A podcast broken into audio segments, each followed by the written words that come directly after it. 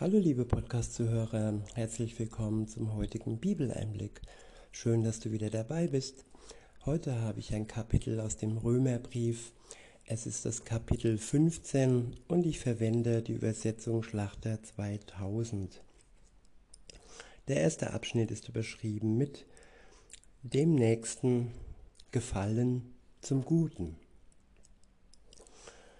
ja, einen guten Eindruck hinterlassen dem Nächsten, egal wie er heißt, egal woher, woher er kommt, sowohl dem Gläubigen als auch dem, der noch nicht mit Jesus im Kontakt ist.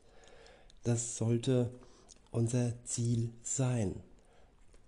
Ab Vers 1 heißt es, wir aber, die Starken, haben die Pflicht, die Gebrechen der Schwachen zu tragen und nicht Gefallen an uns selbst zu haben.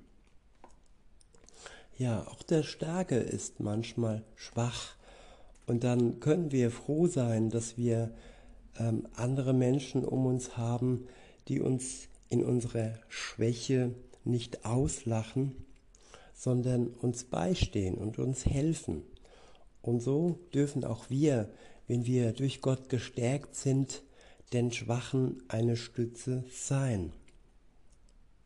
In Vers 2 heißt es, denn jeder von uns soll seinem Nächsten gefallen, zum Guten, zum Guten zur Erbauung. Denn auch Christus hatte nicht an sich selbst gefallen, sondern, wie geschrieben steht, die Schmähungen derer, die dich schmähen, sind auf mich gefallen. Ja, dass man wirklich mitfühlend wird, wenn andere Menschen geschmäht werden, beleidigt werden, verletzt werden, dass wir dann für diese verletzten, geschmähten da sind und diesen Schmerz spüren, indem wir uns zurückerinnern oder uns ja das Einfühlungsvermögen Vermögen von Gott schenken lassen, was nötig ist. Weiter heißt es, denn alles, was zuvor geschrieben worden ist, wurde zu unserer Belehrung zuvor geschrieben, damit wir durch das Ausharren und den Trost der Schriften Hoffnung fassen. Ja, das Wort Gottes ist uns eine Belehrung, es ist uns ein Trost und es gibt uns Hoffnung, dass wir ausharren können, so lange bis Jesus Christus wiederkommt in diese Welt und all das Schwere, Traurige, all den Krieg, all die Tränen, dass er ja, all dem ein Ende macht. In Vers 5 heißt es, der Gott des Ausharrens und des Trostes aber gebe euch untereinander eines Sinnes zu sein, Christus Jesus gemäß, damit ihr einmütig mit einem Mund den Gott und Vater unseres Herrn Jesus Christus lobt. Ich wiederhole Vers 6, beziehungsweise ab Vers 5.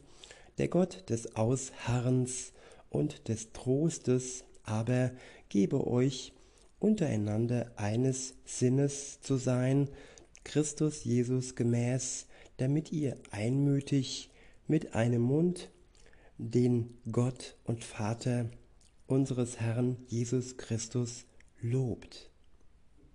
Ja, nicht diese Spaltungen, nicht dieses Hin und Her gerissen sein, keine Streitereien unter Christen, nein, einmütig sein untereinander und den anderen so stehen zu lassen und ihn nicht versuchen wollen zu verbiegen. Dass uns Jesus Christus eint, das soll unser Ziel sein. Dass wir am Ende einmütig Gott und unseren Vater im Himmel und Jesus Christus loben können. In Vers 7 heißt es, darum nehmt einander an, gleich wie auch Christus uns angenommen hat, zur Ehre Gottes. Jesus Christus nimmt den Menschen als Sünder an. Er erwartet nicht, dass wir zuvor viele gute Taten tun und uns praktisch seine äh, Erlösung erkaufen oder erarbeiten oder erwirtschaften. Nein, er hat ja im Voraus für uns bezahlt und er hat sein Leben für uns hingegeben. Und diese Tat, die er, die er für uns tat, ja, die ist ausreichend dafür, dass wir erlöst werden durch unseren Glauben an den Tod Jesu Christi und an die Auferstehung.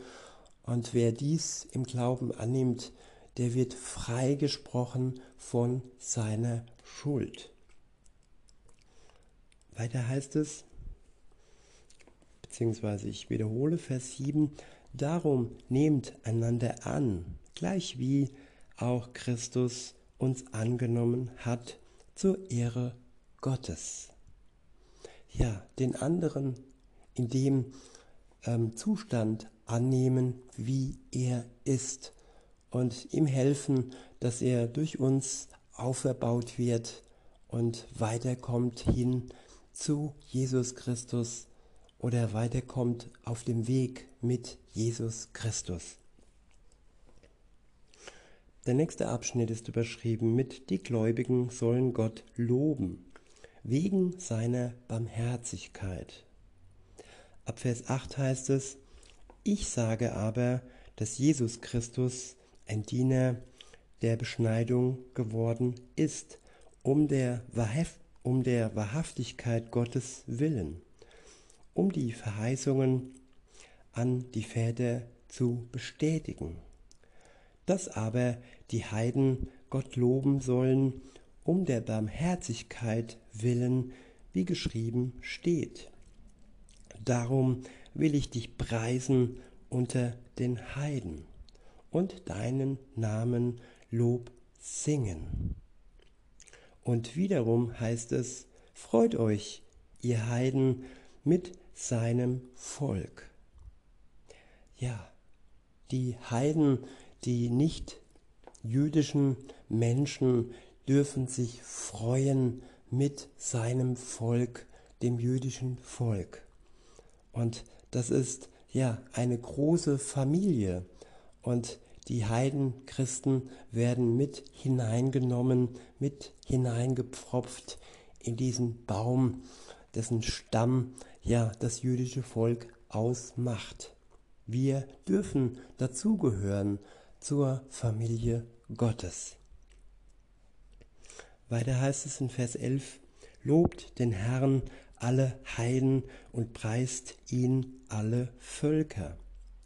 Und wiederum spricht Jesaja, es wird kommen die Wurzel Isais und der, welcher aufsteht, um über die Heiden zu herrschen. Auf ihn werden die Heiden hoffen.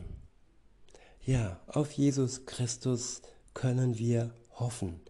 Es ist keine Wischiwaschi-Hoffnung, sondern es ist ein Versprechen, das Jesus uns gibt und auf sein Versprechen können wir uns verlassen, dass er wiederkommt und dass er uns dann die, die an ihn glauben, ja, in sein himmlisches Reich führen wird. In Vers 13 heißt es, der Gott der Hoffnung aber erfülle euch mit aller Freude und mit Frieden im Glauben dass ihr überströmt in der Hoffnung durch die Kraft des Heiligen Geistes. Ich wiederhole Vers 13, der Gott der Hoffnung aber erfülle euch mit aller Freude und mit Frieden im Glauben, dass ihr überströmt in der Hoffnung durch die Kraft des Heiligen Geistes. Bei diesen Versen belasse ich es für heute und wünsche euch noch einen schönen Tag und sage bis denne.